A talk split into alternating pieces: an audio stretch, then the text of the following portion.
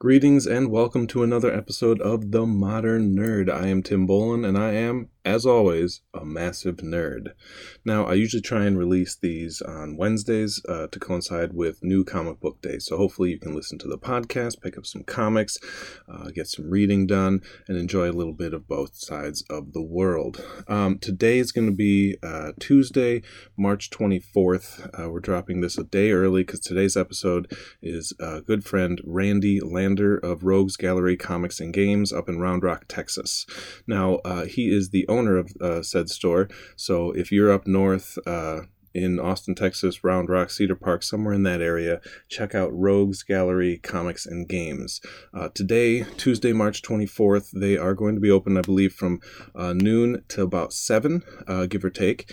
Uh, and they will be closing down uh, for the remainder of this quarantine uh, season. So go ahead and give them a call, uh, buy a gift card, stop in if you can, stock up on comics. We all need some new things to read while we're stuck at home.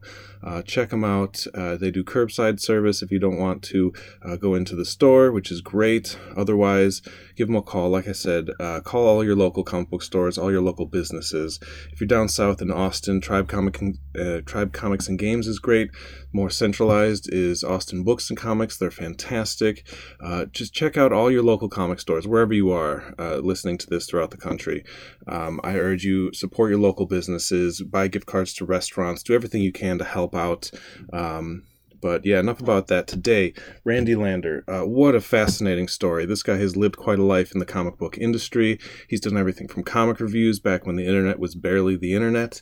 Um, he knows some big names, some great people. You get to hear about that. It's going to be awesome. Um, I love talking to him. Hopefully, I can have him back on again. Uh, there's just so much more I want to dive into with this guy's story. Uh, give it a listen, Randy Lander. Why don't you introduce yourself? and then uh, tell us a little bit about uh, about your store, about everything you do. Uh, I'm Randy Lander, and I own a comic book and game store in Round Rock, Texas, which is just north of Austin, called Rogues Gallery Comics and Games. Excellent. Um, I can say firsthand, I've been there. I love the I love the store. I love the layout. Uh, I love the feel. It has kind of like a traditional classic kind of comic book vibe, uh, which you mixed very nicely with board games, uh, which now seems to have a very large overlap in. Uh, uh whereas, like my store back home uh, was really small and it just had comics and a couple of action figures. So I, I like what you've done with the store. I like the layout, uh, and I like everything you got there let's go back. Take me back to kind of before you had it, how you kind of got it, and, and what made you decide that you really wanted to open your own store. Sure. So it, it goes back a ways. Uh, I'm not going back to the womb or anything, but uh, uh, but I did start in in my teenage years. I started buying GI Joe off the cartoon commercials. Good man. Good that was what got me into comics, and uh, I lived in Denver, Colorado, and I shopped at uh, a Mile High Comics offshoot called Fantasy World or something. I can't remember the actual name. Sure. It was in the mall. And so I was aware of comic shops from a teen. I was lucky. I was in a big, you know, suburban area and I had a comic book shop from the time I was a teenager. And I'm almost 50 now, so I've been in comics for like 35 years. A couple years. you own one or two comics probably. And so uh, the idea of, oh, this is a, this is a shop. You, you just have comic books. That's really cool. That was in my head from a young age. Like I always knew that that was a thing you could do. Uh, I definitely didn't think that was what I was going to wind up doing. Sure. Now, did you grow up at all with any like the newsstand comics? Like, did were you when you were a real young kid? It was it before the comic book store existed? Not to age you or date you or anything. no, like no, I'm, I'm, okay being aged. I'm aged. I'm an aged. But yeah, uh, the the direct market started in the '70s, and and so did I. Okay. So um, there were definitely periods where I did not have um, you know comic book shops. Sure. But I was too young to know about that at the time. You know, I didn't know I was missing anything. So yeah. by the time I was like old. I, I, did. I remember getting comics off spinner racks, and we'd be on road trips, and we'd get them at drugstores and 7-Elevens and all that kind of stuff. And so I definitely got my my earliest collection was was Spider Man, or one of my early collections. Good man. That's my and, earliest stuff too. You know, nowadays I follow writers and artists and all that kind of stuff. But you right. know, when you're first first starting out, I would pick up Amazing Spider Man because the covers were cool. Yeah. And then at some point, I realized I'd bought the last like 15 issues in a row. It's because it was Roger Stern's run on Amazing Spider-Man, okay. which was legendary and great. It was. But I wasn't buying it based on, oh, I love Roger Stern. Just like I didn't realize, hey, the same guy's writing the Avengers book that I love. You know this, the, but you made the connections later. Like, oh, that's a guy I liked. I didn't know it because I just I was just a kid picking up stuff. But so yeah, I remember picking up Amazing Spider-Man off the like 7-Eleven racks. I'd see an issue, and I'm like, oh, I don't have that one yet. Nice. And it's so alien to how I buy comics now. Sure. Now, can you remember a time when you were collecting those Spider-Mans that you kind of suddenly were like, oh, I don't like this as much anymore? You know what's funny is that um, they transitioned from Roger Stern to Tom DeFalco, who is not on the same level as writer. No.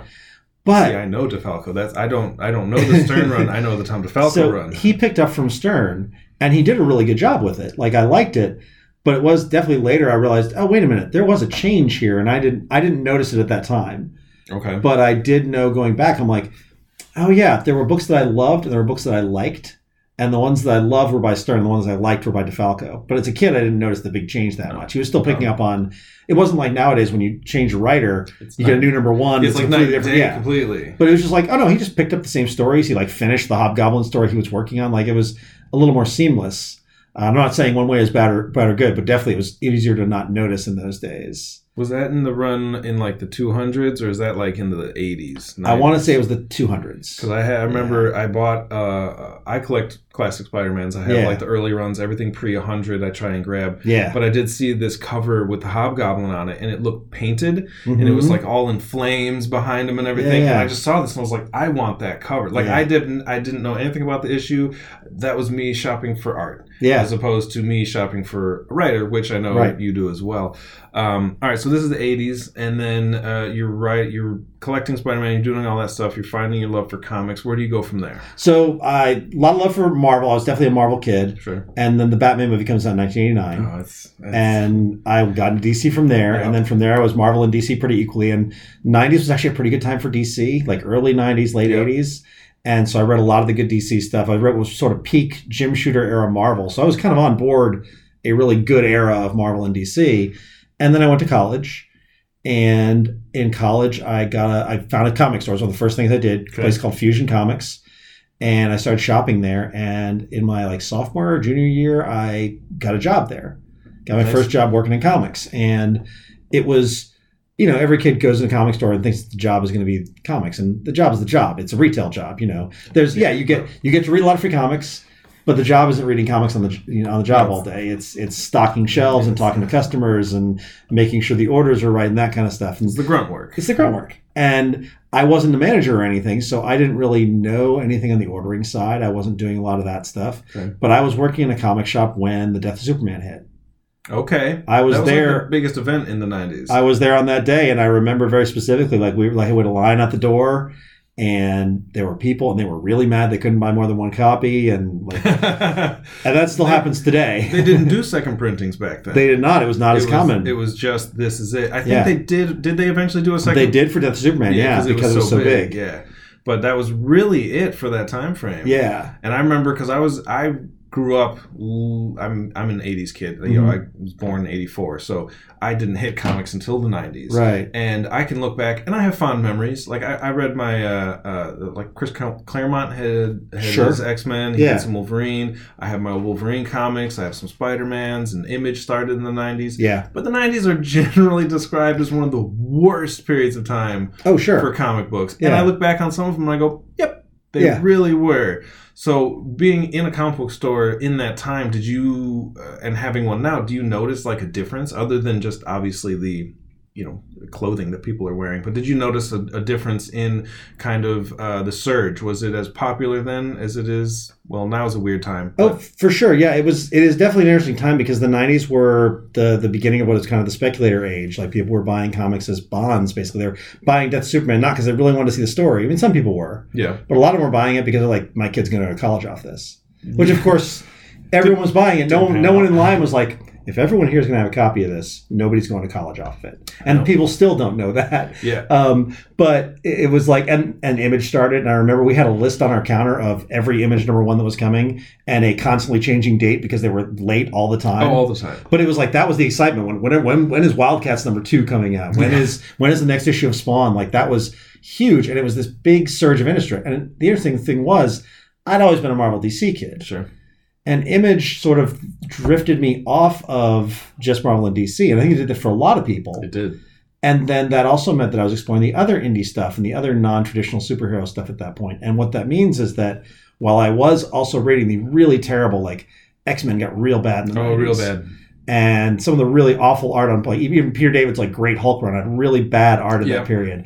Even though I was reading some of that stuff because I love superheroes, I was also reading the I was reading Bone Yeah. and I was reading you know Strangers in Paradise started up at the tail end of all that Yeah. and there was uh there's other stuff I wasn't reading like Thieves and Kings, but there was a renaissance of like indie there was an indie black and white boom driven by Teenage Mutant Ninja Turtles coming out. Right. That was that was late eighties. Yeah. Early nineties. Yeah. And they were originally black and white, weren't they? And Yeah, they were. The, and then with the color, they all had the red. When they had the different yeah, Red they, they had the red and then they changed the colors for the cartoons. Right. Which is where I grew up. I grew up on the cartoon show, and then I didn't realize there was a comic book until, I mean, probably like late nine, really late nineties, where I was like, "Oh, this has been out for how long?" Oh, This sure. One of my Yeah. favorite like things to remember is from childhood. All the action figures. I'd seen every episode. I still have some VHS tapes of the original um, cartoons. Not Yeah. to mention the original movie, which was weirdly the first movie, at least that I can remember, that I ever saw in theaters Oh wow. which was I was like six years old right when it came out. Yeah, yeah, it was in perfect. Florida. Yeah. Weirdly, we're on vacation. okay. Um,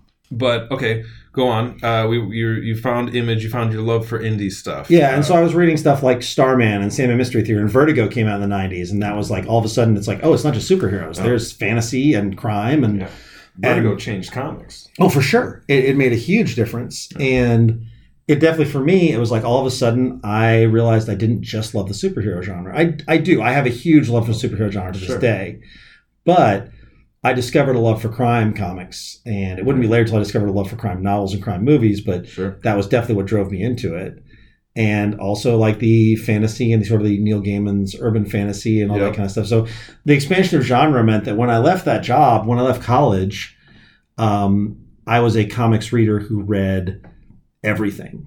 You know, I, was, I wasn't just reading Marvel DC, I was reading everything. And that also meant that I couldn't just buy, I had to find a comic shop when I moved to Austin Yeah. um, and I did.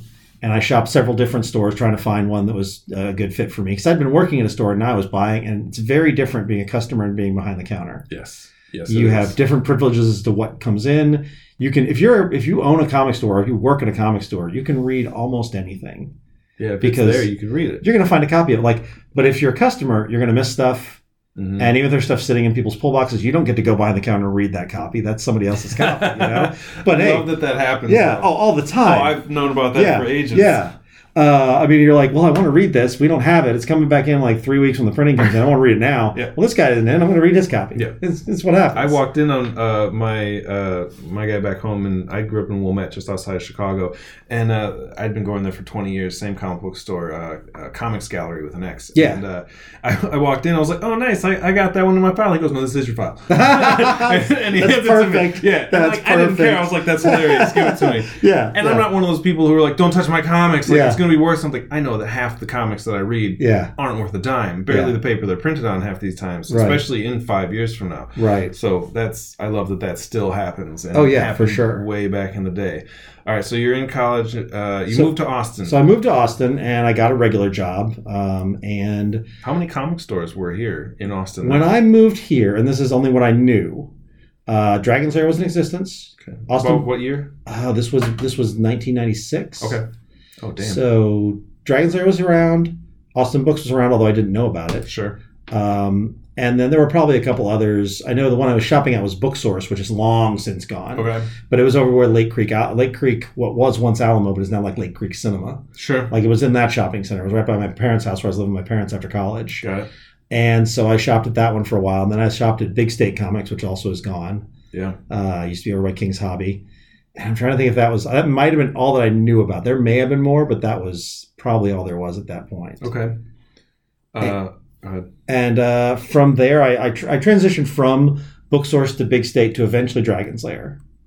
Okay. And they're in the same location. Um, Dragon's Lair was in a was in one of their Dragon's Lair's moved about three times since I was shopping there. Oh wow, because they're huge, right? They're Like, huge. massive. So at this point, and I don't know if you know this, they were on they were in a house on 34th Street. I did not know that. That's They were- pretty cool. They were in a location that was actually a house. It was like a, it was like a house that you went in, and they had like an old the comics. Austin. Yeah, like half of it was comics, half of it was games, and it was this really cramped. Like if you happen to go in there on Friday nights when it was Magic night, because it was Magic was starting to become a thing, Yeah. there would be Magic players playing Magic all over the floor. Like you had to step around them like landmines to get to the comics. That's classic. Um, but Dragon's Lair was really supportive of indie comics and that kind of thing. So I found stuff like Stray Bullets that I would never have Mm. seen if they hadn't had all the issues in. And um, at this time, I discovered uh, from I think from a friend of mine, probably back at the college, um, someone used to bring in these printouts of people talking about comics, and it was like. He brought in this printout of Alan Moore's Twilight of the Gods, which Hmm. was his Watchmen follow-up project, Fascinating. which never happened Yeah. but it was a pitch that got out there on this thing called the internet, which at this point was not a thing. It was on the, No. what you, it was on news groups, which these you had to figure out how to get into them. You had to, you had to download a reader on your computer. It was all text. It was just people posting things. And I became a fan and became a member of uh, was Rec Arts Comics was what it was called. Rec. R E C Recreation dot Arts dot Comics All right. And you would go in there and you would post and it was kind of like message boards you would go in and post and people could respond and that kind of thing Mhm. and there were people doing reviews of comic books Yeah. and so i started reviewing comic books Oh, you started posting and doing all. i started reviews posting and doing reviews Good man. I like to hear that. Um, and i did that for quite a while and when i started shopping at Dragon's Lair david wheeler the owner who i got to know a little bit because david's a really gregarious guy Sure. uh, and he gets to know his customers, especially his customers who at that point are spending. God only knows how much money I was spending a week, but I was I was definitely one of the guys who came in and bought the people that I love now. Who I'm like, I know this guy's going to be here every Wednesday. I know they're going to spend a lot of money, Yep. and I know that they're going to order what they want and they're going to buy what they want. Like that, I that they're going to what they order, they're going to buy, and they're going to buy me more more stuff. Like it's they're my favorite kind of customers. Good. And so I was that customer for a long time. And so when he started getting these Marvel and DC first look packs, there was this. This again was prior to the internet being a big thing, hmm prior to the World Wide Web, prior to images being easily available and that kind of thing. Marvel and DC would send out packets each week via FedEx of a copy of each comic that was coming out the next week. That's cool. I see. I didn't know that. Yeah, it was called the Marvel. It was called the Marvel First Look program. Marvel started it, Hmm. and David was like, "Hey, if I start giving you these, because I was basically getting the comics, going home, reading them, and reviewing them the same day. Hmm. These came in two days earlier, or maybe I think it was the Friday before. Like it was, I got like a whole week jump on on comics. Oh wow. And he said, if I give you these each week, will you, you know, borrow them uh, and then put up the reviews in the store? Oh wow. And it was a great offer. I was like, yeah, of course, fantastic. So I would go. read everything. I would go every Friday. I got to read a bunch of comics for free. I mean, I didn't. they- I didn't keep them. They went back to the store. But I got to read a bunch of comics. I, w- I got to read a much much wider breadth of what I would have been able to read on my own. And then I would supplement it with stuff I was buying. But I was basically reviewing a lot of Marvel and DC stuff. And at that point, at age 25, 26, whatever that was, Right. I could write like a demon. Okay. I could write 15 or 20 reviews in a week. Uh, in a day, really. I was writing, I was, I That's was, reviewing. I was reviewing 15 or 20, 20 comics a week. See, I can never review comics for me personally because it, I, each issue isn't the whole story. I Right. mean, it's a little episode, but I need I need more. Like I've done um, movie reviews and Yeah, stuff. I, yeah. I've typed up my own stuff and did you know verbal ones or whatever because that's a whole story and I can kind of get behind it. But Right. I can't. My mind can't comprehend. I'm like, I liked it. I enjoyed the art. I like that. Like that's that, Yeah, would, that would yeah. be mine. I'd be like, shit. I don't know what else to say. Yeah. So I, um, I think power to you. for whatever reason, yeah, it was, it was something I could do. And I think because I've been reading for comics for so long, I could see the pieces. And also things weren't quite as serialized as they are now. There were still Sure. issues that were a little bit single issue, you know, telling a story. And so, um, as I was doing that, I, uh, I started reviewing comics and eventually my, um, a, a a news site uh, or a website. This is quite a few years later, out of New York, called Psylum, P S Y L U M, Okay. was a Magic site. They did Magic pro, Magic tour, tournament pro coverage, that kind of thing. And one of their editors was a fan of my reviews, which I had started posting. I skipped a step. I uh, I went from posting on Usenet to uh, building a website when the web became a thing, and I had Yeah. my own little website called Snap Judgments. Okay. That was the name of my review column. Clever. Um, and I had gotten a couple of people writing with me. Uh, somebody was writing X Files reviews. Somebody was writing Batman the Animated Series reviews. And it was like a little mini website we were doing. Now we were making no money on this because this was before the time of monetization. Sure. It was just a, it was just a, a, a hobby. And uh, I got it reached out to there was a big comic site still exists, but it's kind of lost its luster called Comic Book Resources. I know it. Uh, I was friends with Jonah uh, Weiland, who is the head of that site, Okay. And he at one point reached out and was like, "Hey, let's bring Snap Judgments over to Comic Book Resources, and I'll give you, I think it was like maybe hundred dollars a month." For and I'm like, "That's great. Yeah, I'm making none of that. This is fantastic." Yeah, that's gonna- more than before. So we started working all the transition for that, and then I got an offer from someone running the Asylum, and they said, "Hey, we want to have a comic site for our site. We want to do Psycomic. We want you to be our editor in chief." Damn. move to New York and come run the site for us. My reviewing partner was a guy named Don McPherson, lived up in Canada. We'd met a couple times at conventions, but I'd never really hung out with him much. But basically, as far as the staff it goes, I reached out to Don first thing and was like, come be my assistant editor. Okay. And so Don and I were doing this one-two punch, Siskel and Ebert of the internet, which is what Warren Ellis called us at one point.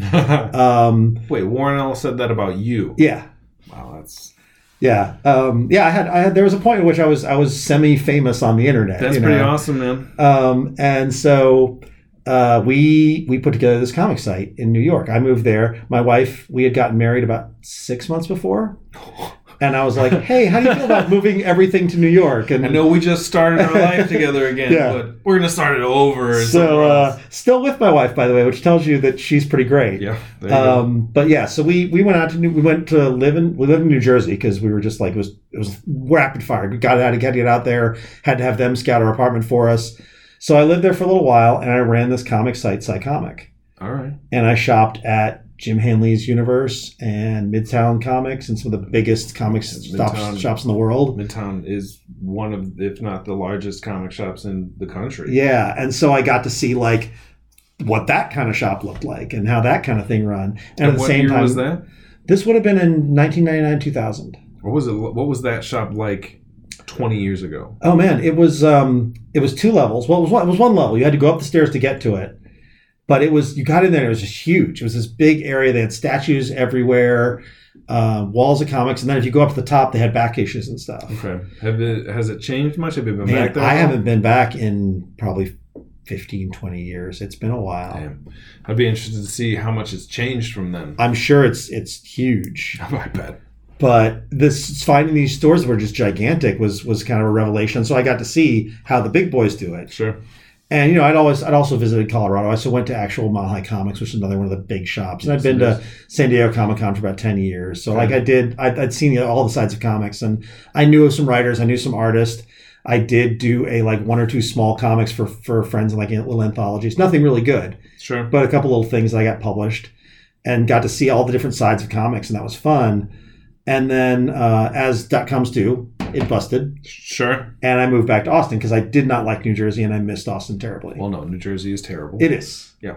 Yeah. I knew people in New Jersey. They're wonderful people. Sure, The yeah. whole state as a whole, I'm, I'm good. I'll take a rain check. So I got back here and I was reviewing comics for what was then Comics Newsarama. They hired me and Don remotely to do Okay. what we had been doing for Psycomic, do the review side. Okay. So I had about six more months of doing that for them before they also imploded because it was the internet and there was the boom Yep. and the bust. Yep. And while I was doing that job, which was kind of a part time job, David Wheeler reached out to me because I'd started shopping at Dragon's Lair again. Good. He's like, How would you like a badly playing, paying part time job? And I was like, yes, absolutely. Because I hadn't worked at a comic shop in, I don't know, 10 years at that point, something like that.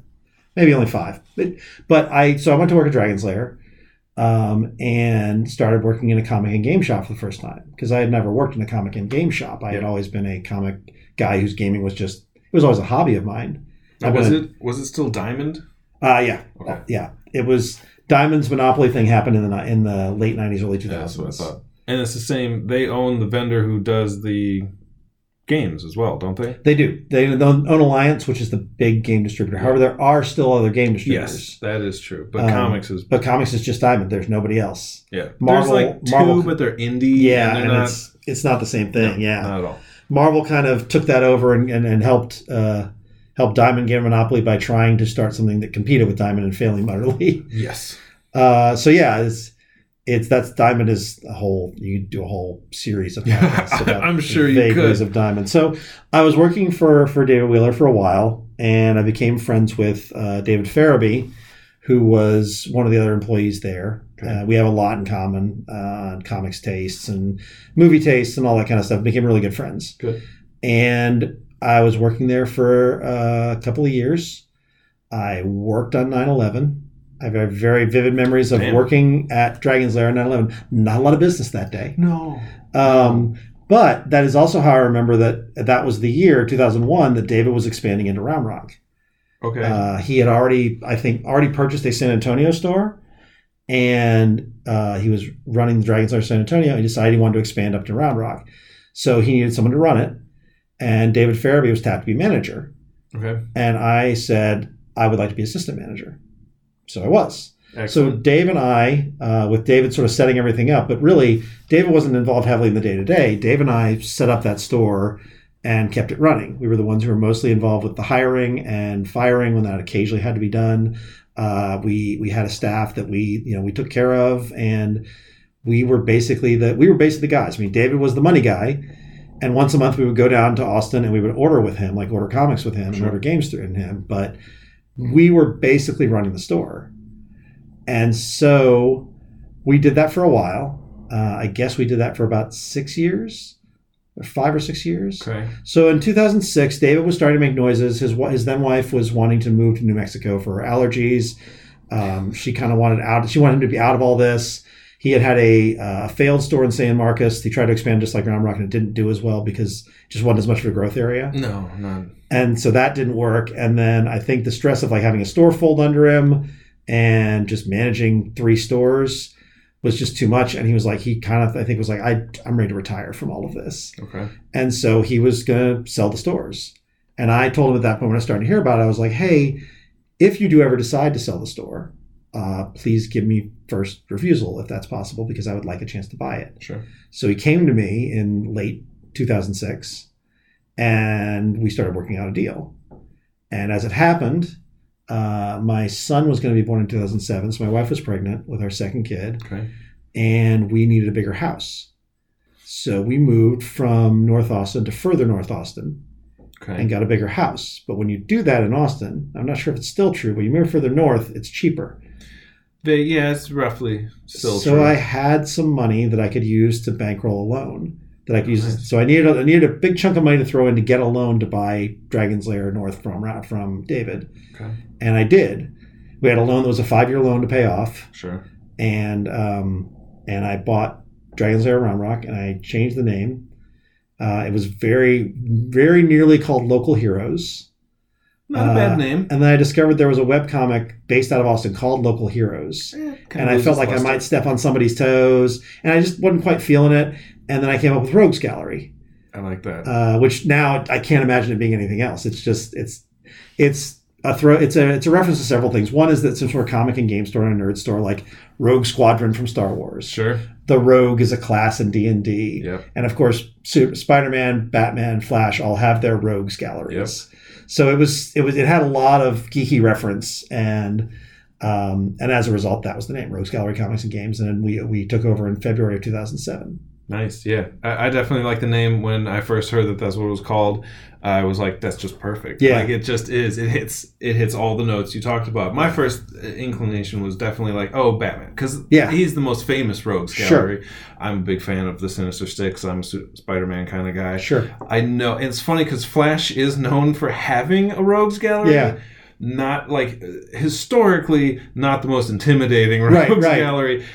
Some depends on who's writing them. Depends on the way. I love certain Flash ones. I love the Geoff Johns run. Yeah, Geoff did. Johns, Mark really, Waid. re- yeah, really rebooted everything. Mark Waid was fantastic. It was just sometimes you're like, oh, Mirror Master. Okay. Mirror Master, Captain Cold, Yeah. uh, Weather Wizard.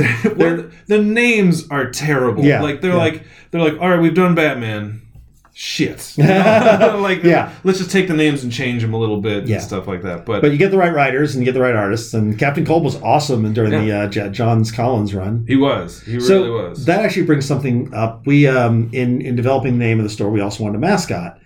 So we got two artists that we knew to design for us. Uh, Kristian Donaldson, who's a Dallas-based artist who has done a few comics. He hasn't done anything in a long while, but Okay. he did some comics with Brian Wood. He worked on some of the DMZ that, that Brian Wood Oh, did. shit. Uh, he designed our logo, which I love. Yeah, It's it's a good. he did a great job on it, and I, and I love it. He designed our logo on our business cards and the color scheme and that kind of thing. He did all that work for us Brilliant. and then we wanted a a uh, a mascot.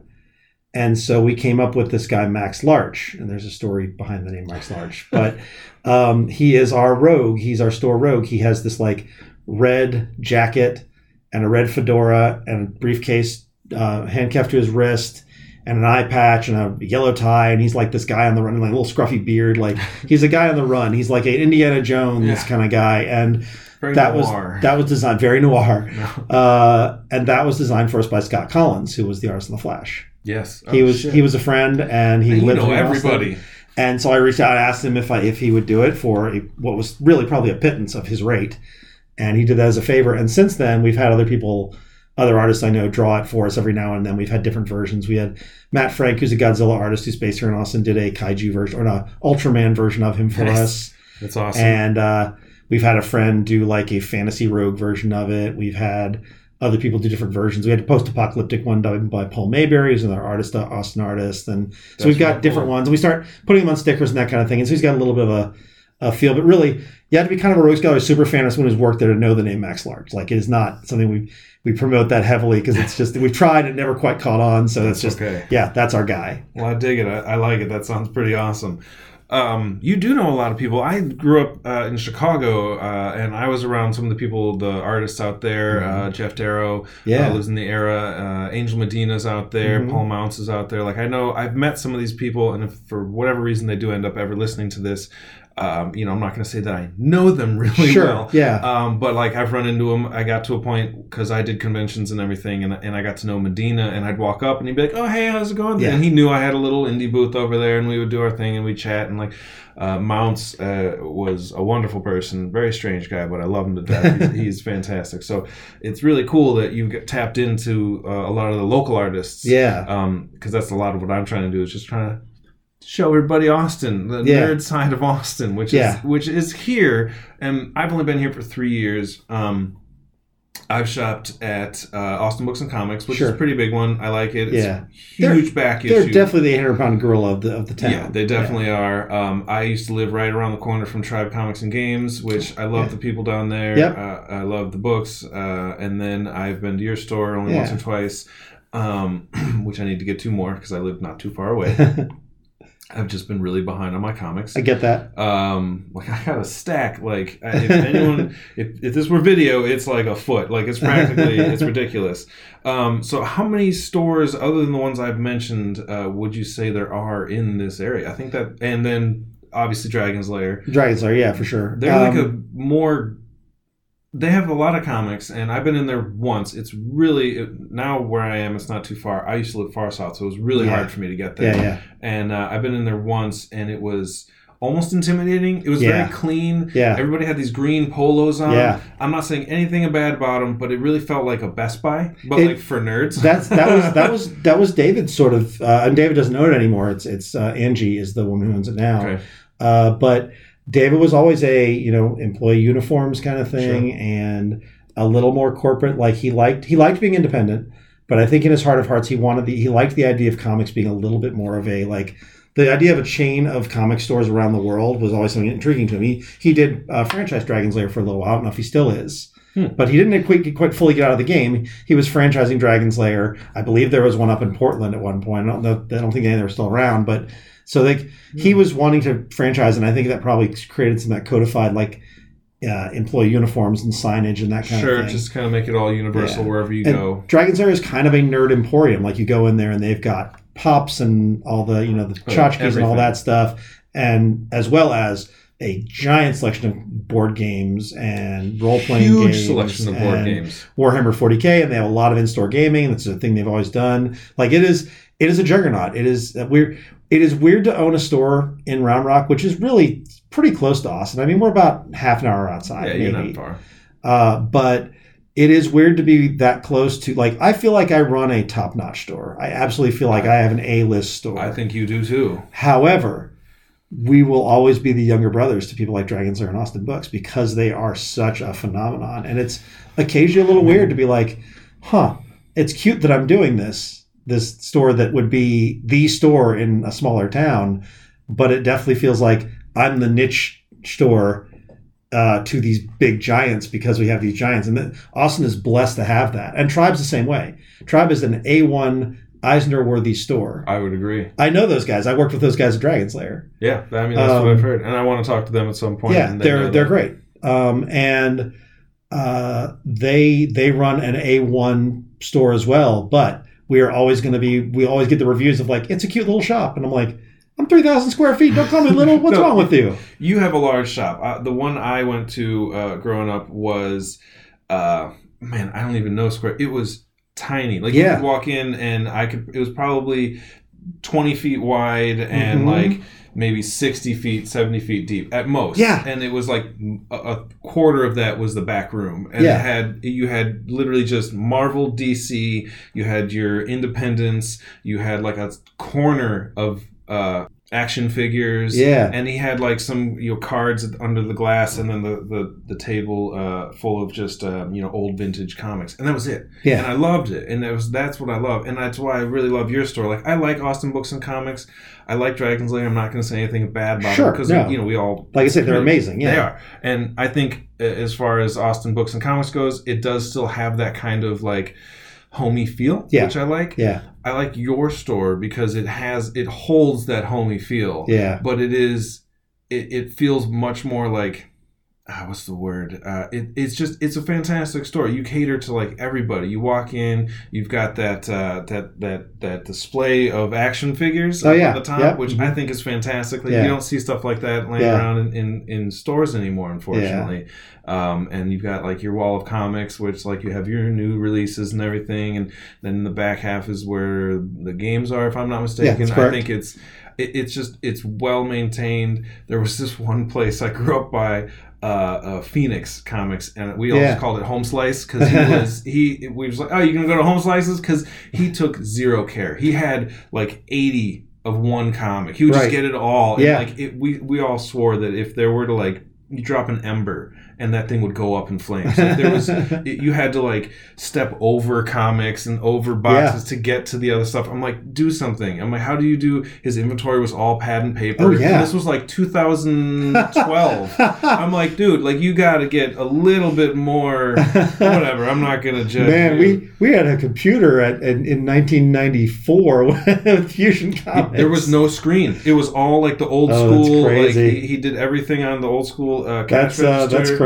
I was like, I don't know how you're in business. He did eventually go out of business. Sure, yeah. Because I mean, and especially right now, uh, I want to talk about this. The last like five years, has, we have gone from about I want to say about five thousand comic book stores in, Mhm. in America, and Yeah. I could be pumping up this number a Yeah. little bit. Maybe it was thirty five hundred, uh, and it's about a thousand to two thousand of them have closed. Yeah, because in last I heard it was about a 3,000 two years. 3,000 shops. Yeah. and it's been it, it's been weird because you have this huge pop culture phenomenon going on. Like Right. being a nerd is suddenly socially acceptable. Mhm. Enjoying comics, going to see these movies, watching all these CW shows, like it is so mainstream Yeah. that most people are like, "Oh, the comic book world must be thriving."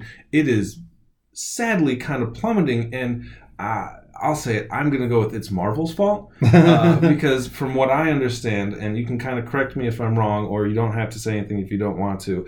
Uh, they kind of all these big events, these big crossover events. Mhm. They're like, okay, here's uh, what was the last one? Um, the Realm with Thor. War of the Realms. War, Yeah. War of the Realms. I didn't read it. I don't care much for these things anymore because they're all very just uh, over padded with pomp and who Sure. cares. For, for me personally, if you love it, enjoy it, please. Uh, but it's um, you buy the main title, and then uh, you, as a, a Yeah. comic shop owner, has to by contract get some of the tie-ins, which. If you can cater them, is fine. But from what I've heard, is like no, you have to buy X amount of these, and then they flood the market with their comics, and then all the comic stores are left with all these back issues of the crossover events that nobody actually wanted because they don't do as well as they used to because they keep rebranding their their issues every so often. So, So- it's kind of that's my take. And again, you don't have to talk shit about one of your distributor people com, people you buy comics from, Marvel Oh. Comics. oh, I will. Oh, good. But uh, I think it's more complicated than that. that's what. Yeah, I'm Fir- over. First of all, uh, this is something I think happened, and and I'm definitely it's definitely worrisome. Like digital comics are a thing. very big thing. Uh, we're not seeing the translation from the giant Marvel Cinematic Universe to the Marvel comics. You would No. like you would think that there'd be a at least like a fifty percent scale, and it's maybe more like ten. yeah, Uh, that would be great. But I do think that comics have been dying since I got into comics. Sadly, I've been hearing that yeah, since I've like I've been hearing that this is the last year for comics since I started reading comics at, at the age of like 15. So I think to some extent we're always just primed for it. We're always like waiting for them to go under. But honestly, comics are as a medium are as big as they've ever been. yeah. I mean, graphic weird. graphic novels are a huge thing. and That was a huge game changer. It was. It's just that the weekly comic as a format continues to uh, be a tough thing, tough sell, and it keeps getting worse. I keep thinking at some point we're going to see the end of the weekly comic, but I thought we'd see that 10 years ago, and we haven't. I Yeah. mean, especially with uh, being able to buy it digitally. Like if you could Yeah. buy if you could buy the digital comics of the Lost Leader and then the graphic novels, wouldn't be great for my business. No. Uh, but if you could make the digital comics like a dollar or two dollars or whatever instead of three ninety nine, four ninety nine, you might have more people buying them casually for for their for their iPads or whatever. which I'm finding is very true. I, I Yeah. talk to a lot of people, and I'm like, "Oh, are you reading comics?" They're like, "Oh yeah, I read it on my, my iPad. Yeah. I did it on uh, uh, ComiXology. Yeah, they the get- Marvel app, or Marvel something." Unlimited. Marvel Unlimited is really smart. It's again, it's a nightmare for my business, but basically people can read whatever they want on their iPad. But for monthly. So a lot of people want to read comics like they want to read physical comics and apparently that market is still big enough to keep comics in business. Now i do think that what, what caused the decline to some extent was goes all the way back to the 90s Oh yeah, and the people i blame are the people this, the people who speculate on comics. The people who saw all the comics from the 70s and 60s that their parents had thrown away and therefore there was a low print run. They were like oh action comics worth how much? Well if i get if i get the right comic i can i'll be set for life. And so instead of buying comics they liked to read or that they thought the stories were good they bought comics they thought were going to be worth something and then they Hmm. weren't and they got burned out and they felt burned by the by comics and they stopped reading them And of shitting all over the industry. and they they were like comics yeah what are comics for, for, for kids i bought comics for years i never they were never worth anything i got a bunch of boxes of worthless comics but the thing is if you have boxes of starman and legion of superheroes and and grendel and that kind of thing those aren't worthless comics like No. even if you can't sell them the worth is in the stories it is. and I think that is one of the things that it distresses me so much is that I think a lot of people they don't want to buy comics just to enjoy the stories. Nobody watches TV and goes, "Well, I'm going to watch uh, I'm going to watch The Outsider, and then I'm going to sell uh, my memories of the episode and get my money back." You're investing your time. You're investing your money into HBO, and you're investing your time, and you're investing your money in the creators.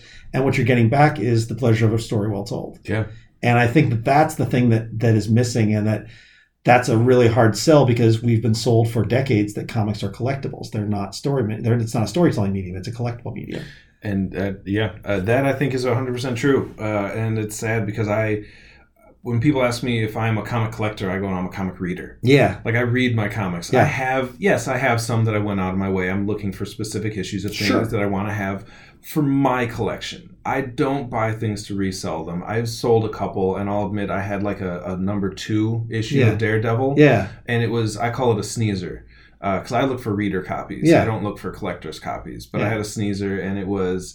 I was like, I, I went through it a couple times. I liked having it. I knew the story, but Daredevil TV show came out. yeah, I was like, all right, I bought time, this yeah. for two dollars. Yeah. Some someone wants to buy it for two hundred and fifty. yeah, Go ahead, like you can have it. I give, I took pictures, and everybody knew what they were getting. And Yeah. the guy was very happy and, and, and grateful. But I, you know, and that's what I think about my collection is like it's not so much a collection as like. It, it, these are things that I've enjoyed and read, and I want to keep. And Right. I've and I've donated a bunch of my stuff because Sure. I'm like I want other people to read them. They're the ones that I don't really care if I reread, um, but I want new readers. I want new Right. people to come in, and, and if it means they go find their local comic book store and, and wherever they are, and they go buy comics, that you know that's a win for Right. me for comics in general. and that's the thing. Is like you know, I'm sure I had I have New Mutants number ninety eight, the first appearance of Deadpool, and I sold it when the Deadpool movie came out. Sure, you probably got a pretty yeah, penny. Got a decent money, and Yeah. you know, because I don't, I didn't need the single issues. I had the stories in collections. yeah, Or in the case of something like New Mutants, it was Liefeld art that I just had no interest in ever reading again. you know? whatsoever. So I, I am definitely not saying that people shouldn't resell comics or anything, uh, but it definitely is, is distressing when someone comes in and they buy comics. They buy they want to buy a copy of a comic not because it's good, but because they heard online from various sites that this is going to be hot. There's a new character introduced, and then someone who wanted to read it and love it doesn't get to read it. That kind of happened. Um, not exactly, but they did that uh, uh, Obama run. It's like Yeah, Spider-Man, Spider-Man, 400. yeah. And they had Obama on the cover, and Yeah. I got the first printing. Uh, and I, my comic book guy Vern, um, I was like, I, I'm reading it anyway. This is in my p- weekly pull list. Yeah. I didn't ask for any special treatment. He's like, I got you a regular, and I got you the, the Obama cover. Oh, nice. He's like, do what you will with it. I'm Yeah. like, I, I might still have it. I might have sold it. I don't really know. I don't, you know, I'm not a political person. Yeah. So I'm like, I appreciate that. I'll probably make a penny off of it. Yeah. I think I did. But it's like, that went to fifth printing. yeah, And I'm like, you are flooding yeah, this industry and everyone's buying it because Yeah. like it's a collector's item. Yeah. I'm like, no, they're on fifth, sixth, And seventh printing. people have they're started- not worth anything anymore. People have started to learn that lesson. The collectors usually come out first printing only, and then they do the extra printings for the people who want to read it, which is good. It used to be that if you missed a book, you were screwed. yeah, that's like uh, with but with new print, with them doing more aggressive printings and then getting trade paperbacks out. If you miss a story, you haven't missed it forever. And also with the online market, like if you missed a story, you can read it that week if you're willing to read it digitally, Yeah. which is dangerous for my business to be honest. It It's a- is. It's a worry, but it's been that way for I don't know five years at least like that, yeah. and it hasn't really impacted us. So I think that digital and, and physical paper comics are sort of parallel, not competitive. Yeah, I, I would agree. I've done some digital comics. Yeah. I don't think that they're. I don't like them as much. I, especially okay. So uh, uh, I'm an optician. Uh, we're Okay. literally sitting in my office Yes, right now, uh, where I sell glasses, and the whole blue light filter has come up a billion times in the last three years, and I'm getting real tired of it. But um, you know, with everybody looking at their phones and doing all that, uh, uh, they're on a computer. I go from a computer at home to a computer uh, at work to you know my phone on the in Right. and everything. Yeah. It really is kind of affecting our eyes, and so I feel, and myself, I try and push people away from it. From two points of view, I think people should buy paper uh, Yeah. uh, comics. I think it's great for the industry. Keep it alive because if you don't, it may die, and Yeah. you don't want that. Yeah. And two, it's not great for your health Yeah. to, to be staring at a, at a screen and, and going through that and having to read such fine text. Yeah. uh, And like trying, especially if you're a reader like me, where I'm like, I'll read it and then I'll go back and I'll look at all the detail in the art and I'll see everything. Like uh, the Grant Morrison current run. I don't know if he's still on it. I'm that far behind of uh, the GL Green Lantern yeah. With. Um, Liam Sharp. Liam Sharp, uh, and I think the two of them fit perfectly for this run. Yeah. Uh, it, love Morrison, hate him. He's very hit or miss. Yeah, He's yeah. very stream of consciousness. Sure, and yeah. I think it's great for his sci-fi stuff. But I go back and I look at all those drawings, and it's so intricate and cool and fun to do that on my phone, to do that on my tablet. You can do them on TVs now. Right. It's not the same. It Yeah. doesn't look the same. It feels different. So read your comics. Get out there. Buy your comics. Uh, definitely go to Rogues Gallery. Obviously, go get your comic books there. Um, I want to touch a little on kind of what you're reading right now. Like, what are you into? And again, remember, So yeah, I'm going to tell everybody uh, that's listening this is being recorded in February, probably released sometime in March. So if this is a little dated, don't worry. But general uh, reads. Uh, recommendations. Uh, if you need any more, uh, you know, hit me up in the comments. Find that. Otherwise, what are you reading right now? So uh, I'm looking at my best of 2019, which I'm. You, you can take the review out of the comic review game, but you can't. I, I I love making comic lists, so I have a blog that I post on just personally, and I track what I read every every year. And so looking at like what was what's really was was big for me last year, and what I'm still into. Okay. Uh, Chip Zdarsky's Daredevil run Ooh, is fantastic. it is fantastic. and it's Daredevil's one of these characters who Daredevil's he's a good character. Yeah. But he's basically he's like he's like a blind vigilante. He's not that different from something like Batman or the Shadow or the Phantom or like he's he's a pulp character in a lot of ways. He's Yeah. not a big superhero character. Yeah.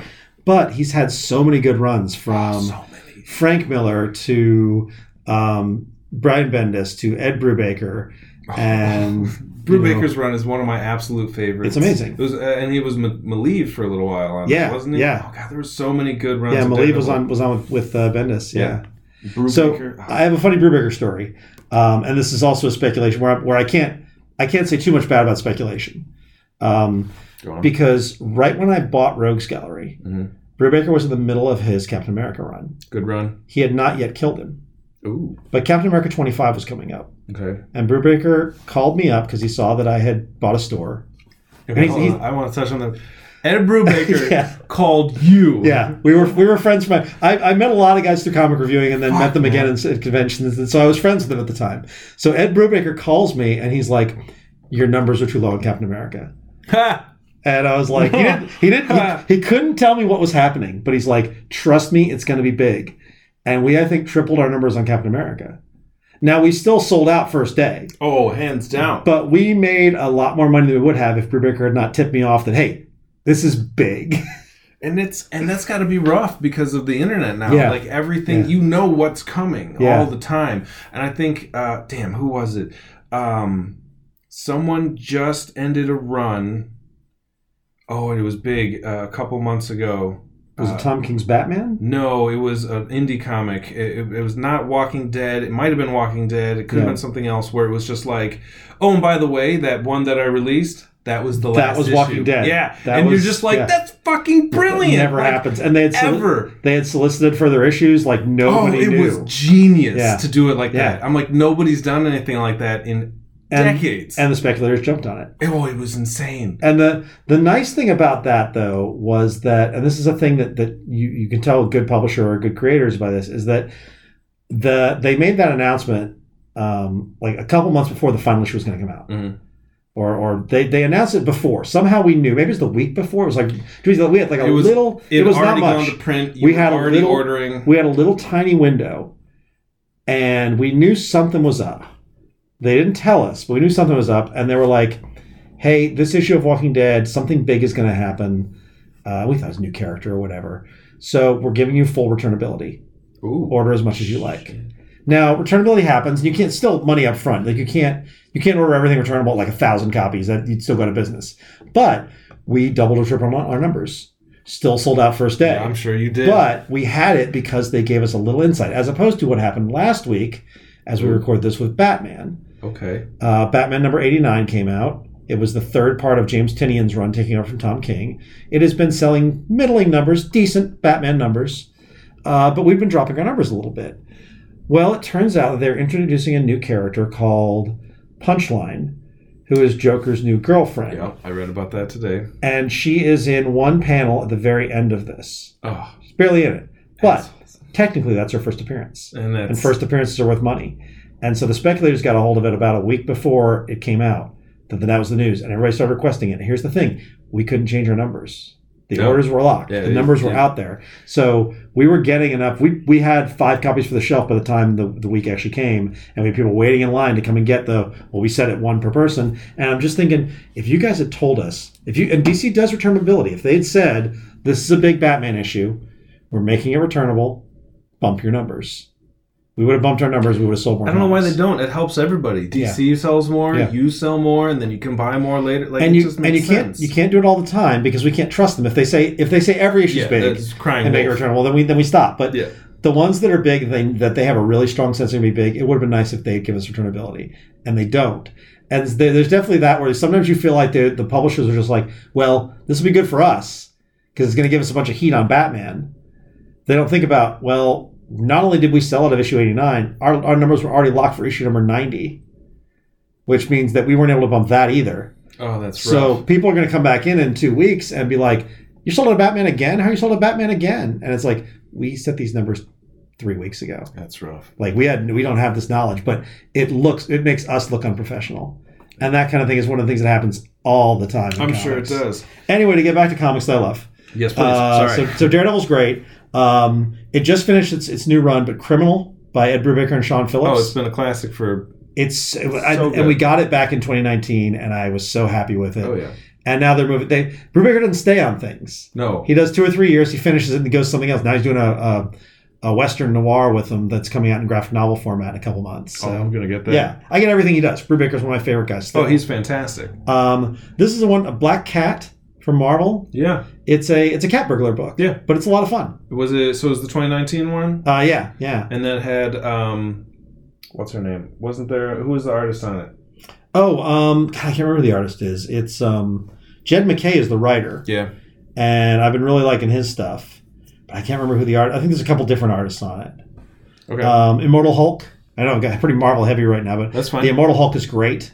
okay. Al Ewing's been doing some just like I want to say it's better than Peter David's run, which I think is And the high watermark.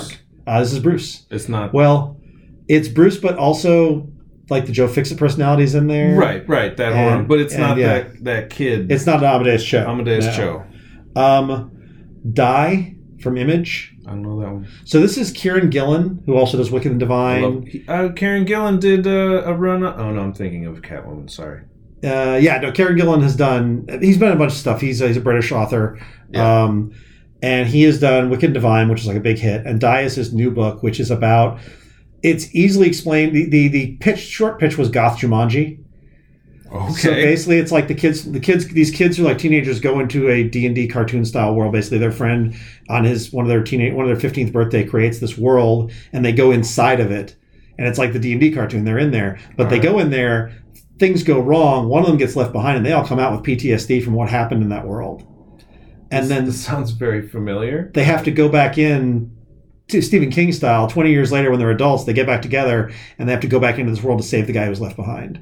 That sounds fantastic. And it's great. It's so good. It's beautiful artwork. It's it it's really does sound like a cross between Stephen King and Stranger Things. Absolutely. Which Yeah. is like, if you're into that, sounds like you'd enjoy this. I'm gonna Um, check that out. Uh, Lazarus, which another one that came back. This is Greg Rucka's sort of Yep. po- uh, dystopian future book, which I really love. I wait, that came back It came back. because that was like 2013, Yeah. 2014 when they were. It's a it's a it. new like 64 page format called Lazarus Risen. So big chunks of story and then big story sticks of back, back matter talking about the world and that kind of stuff. Okay. Rucka's a gamer.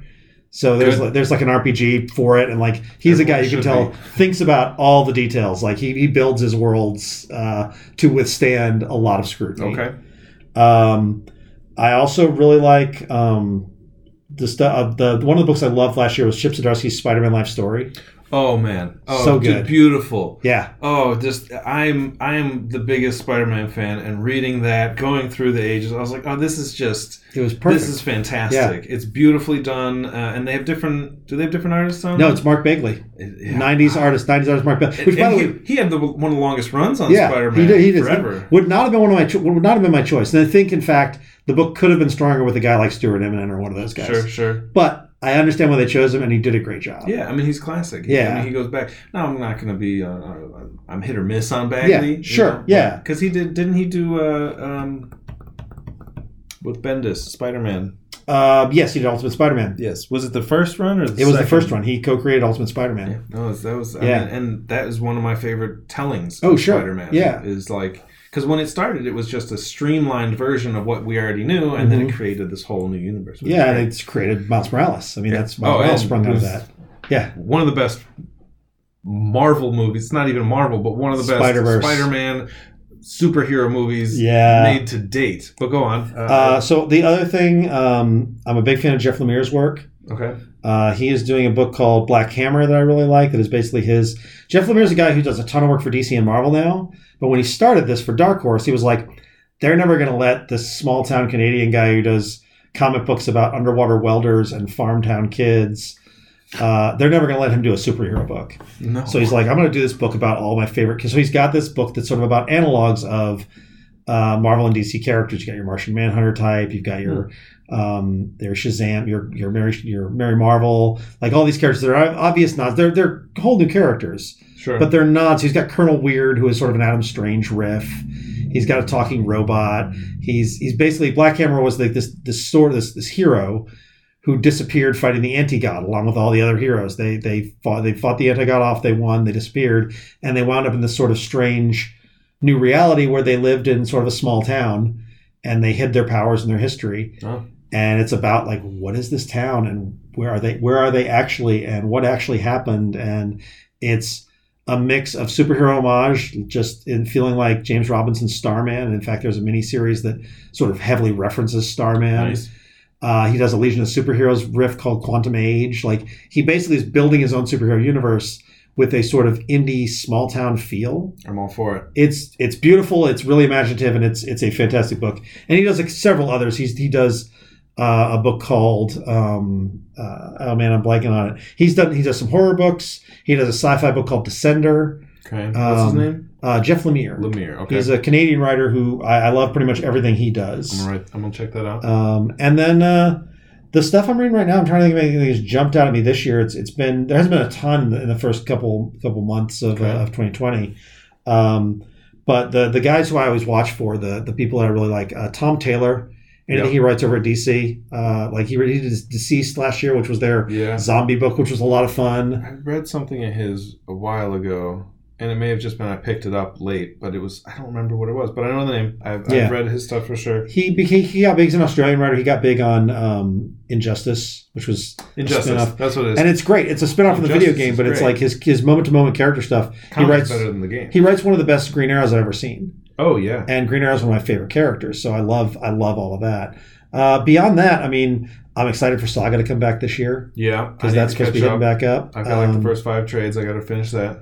Uh, I am uh, I am looking forward to um, uh, trying to think what else. The Brubaker stuff, obviously. I'm looking forward to that coming out. Anything he does, I'm yeah. all for. There's not a lot right on the horizon. I'm, I'm sure that there's some other stuff I'm missing, but I have I definitely Marvel and DC are both a little bit off for me right now. Like I have off the beaten path books like Black Cat, but I'm not reading like the X Men that everybody loves. I'm not into.